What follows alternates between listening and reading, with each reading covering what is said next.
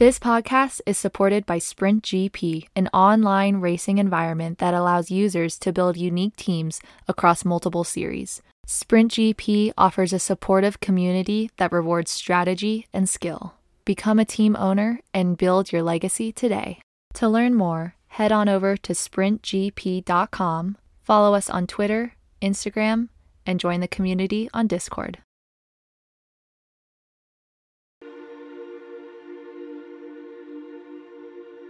Hey everyone, welcome back to Racing to Win, brought to you by Apex 146. I'm your host, Julia Robinson.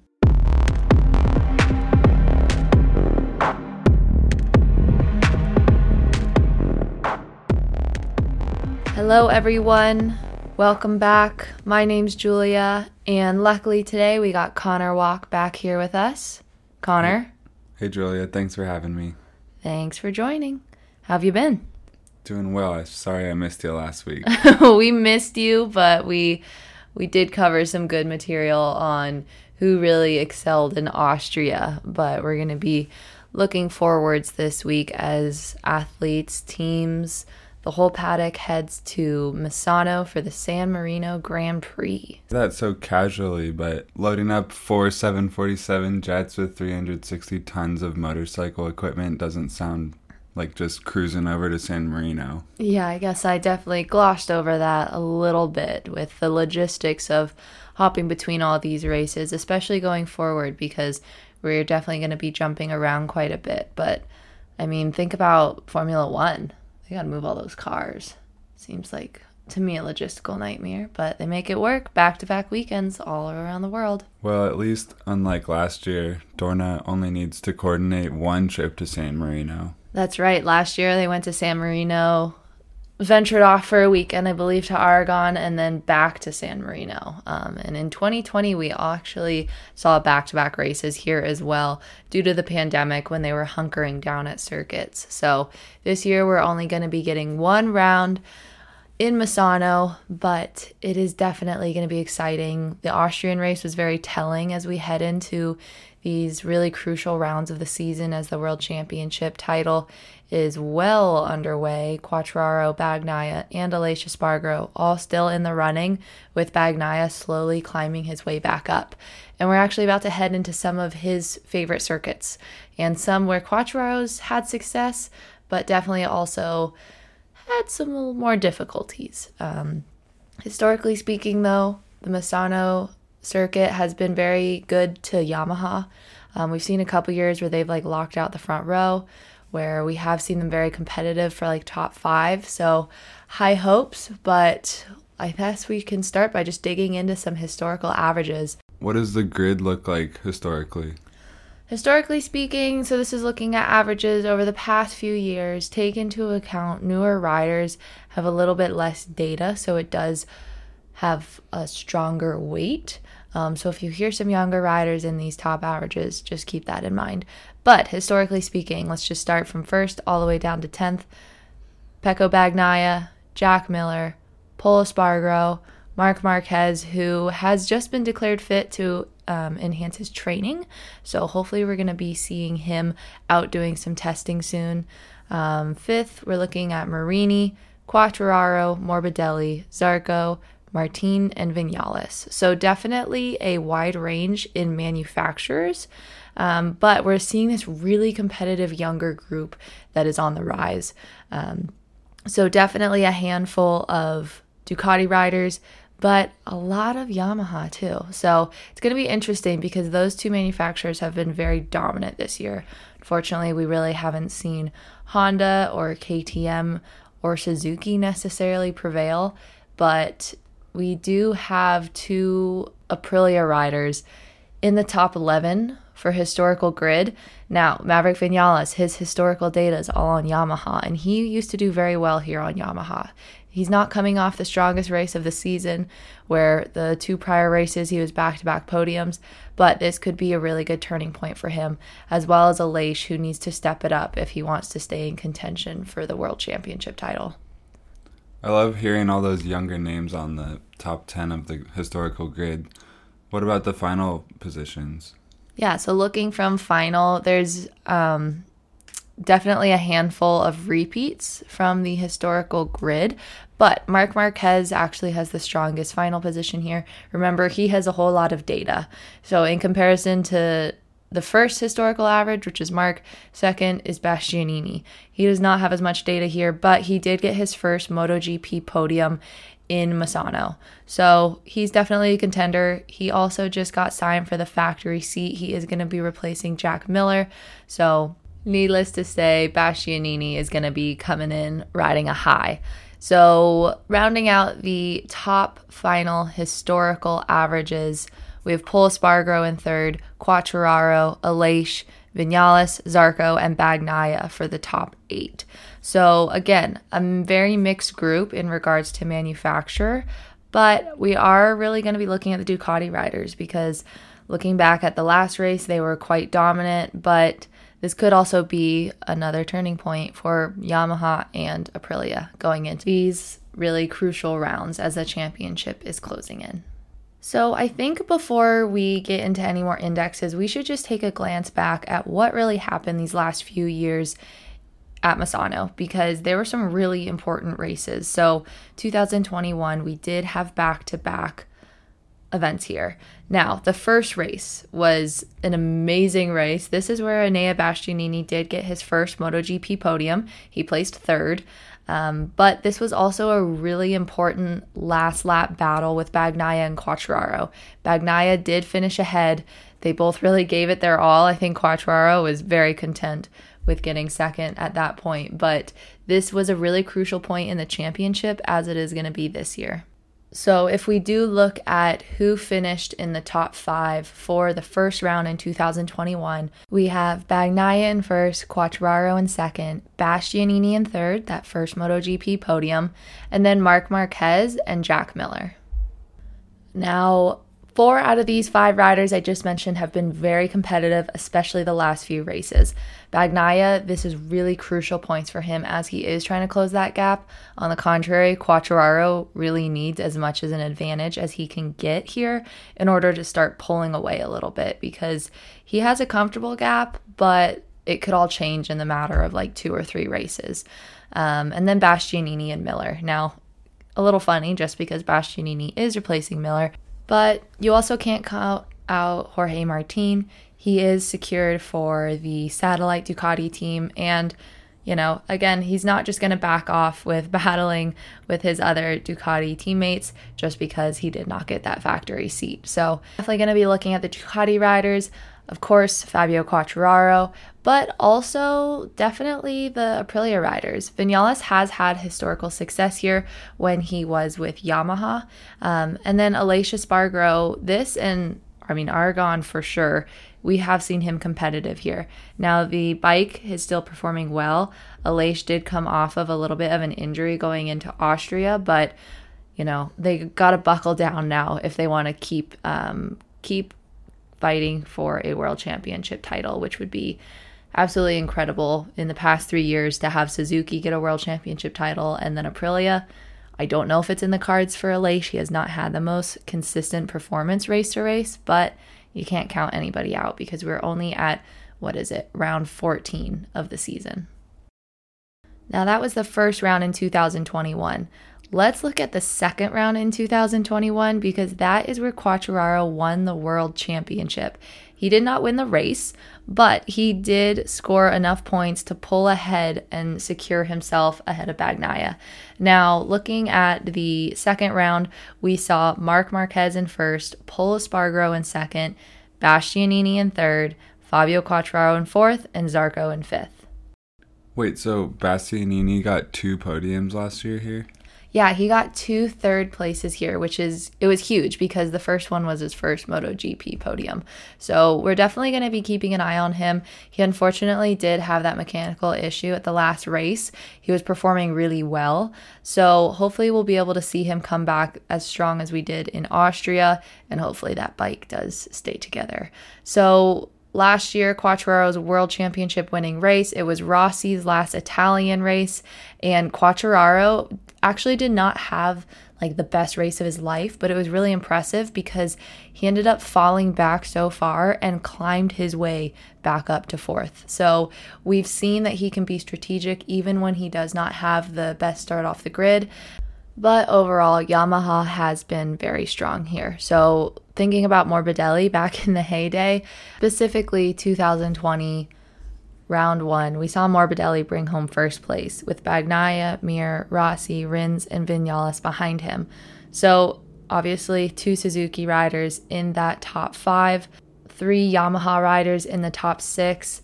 Um, looking at 2020, the qualifying, we had Vinales, Morbidelli, Quartararo, Rossi, Miller. So a top four Yamaha with then two Ducatis behind them. So times have changed, bikes have changed, athletes have switched teams, we've seen retirements.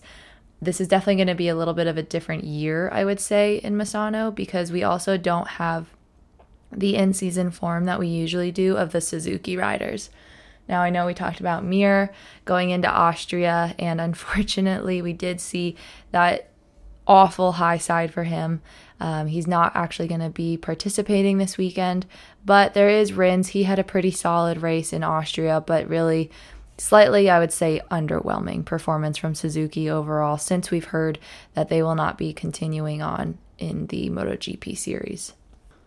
But on that note, it looks like Mir has a two year contract with HRC breaking news, the moment we've all been waiting for because it was a little bit silent of where Mir was headed. But yes, it is official. Both Mir and Rins are going to be switching from Suzuki, moving to Honda. Mir is going to be riding on the HRC Repsol team with Marc Marquez, and then Alex Rins is going to be on the satellite team without a teammate confirmed yet. So LCR, just Alex Rins riding by himself right now. But really big news, really exciting. I mean, it was a really sad thought that Mir might not get a seat considering he is a world champion. They obviously have not been having the seasons that we expected from them, but it's going to be really interesting to see that transition from Suzuki to Honda. I mean, they aren't necessarily the most similar bikes. I think it would have been really cool to see one of the Suzuki riders go to the satellite Aprilia team.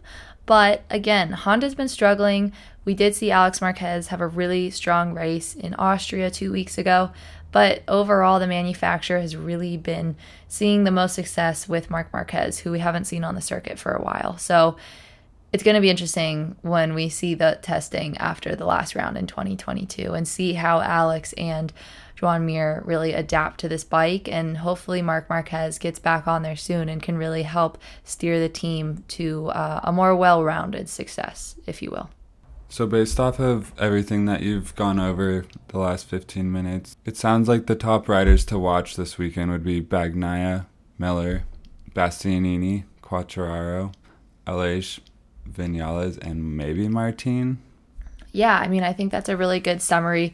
Obviously, these are some of the most competitive riders that we've seen, but going into other races, we definitely threw out some KTM riders, Suzuki riders, but I think it's going to be a lot of light on Ducati. Unfortunately, probably not that many Yamaha riders besides Quartararo, but then also the Aprilia riders because this circuit I really think suits both their riding styles but also the bike's ability. Um, yeah, I mean, and I would throw Martin in there. He he until his crash where he tried to overtake Miller, he was riding very well. And I mean, him and Bastianini were fighting tooth and nail. Since then, obviously, they've both been confirmed for different teams. But yeah, Connor, I mean, I think you nailed it. It's definitely going to be telling for the World Championship uh, running as well between Bagnaia and Quartararo with Aleix Espargaro in there as well. So it should be a fun weekend. For sure. So, another big thing that's going to be happening this weekend is unfortunately the retirement of one of my personal favorite MotoGP riders of all time, Andrea Dovizioso. You're going to be so sad watching races going forward. I am. I really missed him when we uh, when he wasn't on the track for a little bit. Excited to see him come back, and you know, unfortunately, just did not have the comeback I think he was hoping for. Similar to that of Rossi, I guess. Yeah, definitely. They he's got a really impressive roster as well. Yeah, he does. Let's let's just give a little brief overview of Dovizioso's career as he goes into his last race. It's also his last home race, so it's very fitting for him to be announcing his retirement that it's going to be um, at the Misano World Circuit. So let's just give a little bit of a brief overview of Andrea Dovizioso and his MotoGP career. Yeah, he's got 15 race wins under his belt, 21 second place finishes, 26 third place finishes, and 11 race fastest lap records. A lot of big stats. He joined MotoGP in 2008. Over the course of that, so it's just summing up all of the stats Connor just gave, that's 62 MotoGP podiums. Uh, within there, we also have seven MotoGP pole positions. So, you know, the the balance there is not necessarily quite even. We did see him on the front row quite a bit, but seven pole positions, 62 podiums. He was always a rider that could strategically climb through the pack and really effectively pass and block others. Definitely not the um, most daring rider, I would say. He was one that would overanalyze situations here or there, but when he set out to do something such as pass the rider, climb his way through the pack, he nailed it. Yeah, that's for sure. He's pretty graceful, especially with the wide variety of bikes that he's been on over the years. Didn't Yeah. he start on Honda in 2008? Yes, so he was on Honda 2008 through 2011. Briefly saw him on Yamaha in 2012, which is really bringing us full circle. And then the glory days, Ducati 2013 through 2020. Now, some of these years were his best in regards to championship finishes. He did finish second in the World Championship in 2017, 18, and 19 all behind Marc Marquez. Now, 2019, he had the most points that he finished with. That was 269 points. So that shows quite a bit of success throughout the season. But I remember those grueling years where time after time he was so close to contending for the world championship title and just was never able to surpass Marquez. But nonetheless, he's had an amazing career. We will definitely miss him in the paddock, on the circuit. My personal favorite memory of Dovizioso, which is not even a race that he won, but was 2019 in Mugello with Petrucci and Marquez, and those three were literally just dancing around each other, and that was Petrucci's first MotoGP podium, or sorry, MotoGP win. Marquez got second, Dovizioso got third, but the level of racing and competitiveness, but also respect that we saw between those three riders at that race was unforgettable. So I really think that sums up Dovizioso. He's not somebody that's going to be throwing elbows. He's respectful. He's fast. He's strategic. And I used to do quite a bit of writing um, around analysis on these races, and I'll never forget. Like I opened one article, and it was fluidity, adaptability, Andrea Dovizioso. He was always one that could adapt to his surroundings, whether it was a new circuit, tricky weather conditions, and clearly I'm I'm really gonna miss seeing him on the track. Yeah, you're making that pretty clear. Pretty clear. Well, we will be saying goodbye to him. We will definitely be seeing some exciting racing going into this weekend. Um, as always, Sprint GP is hosting a Twitter space Thursday, 11 a.m. Eastern Standard Time. I will be on there.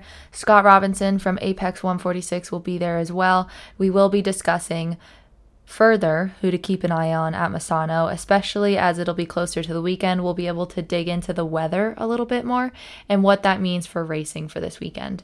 Um, so join us Thursday, 11 a.m. Eastern Standard Time, Twitter Space, hosted by Sprint GP with Apex 146. You do have the ability to pass off the mic, so if you have any specific questions going into this weekend, please feel free to join us. That sounds great. And speaking of Sprint GP, aside from the motorcycle racing, we have also just launched open wheel racing, which is a very exciting new addition. Yeah, so now you can own motorcycle racers, you can own open wheel racers. They do not race together, but you can rack up points, stats, and build a whole portfolio of a race team on Sprint GP. Yeah, you can own a race team that would never exist in real life. Never exist. We're probably not all one day going to own Formula One teams or necessarily a motorcycle team, but hey, now you can on this platform. You can race with your friends. It's a really great supportive community filled with people that love racing, love data.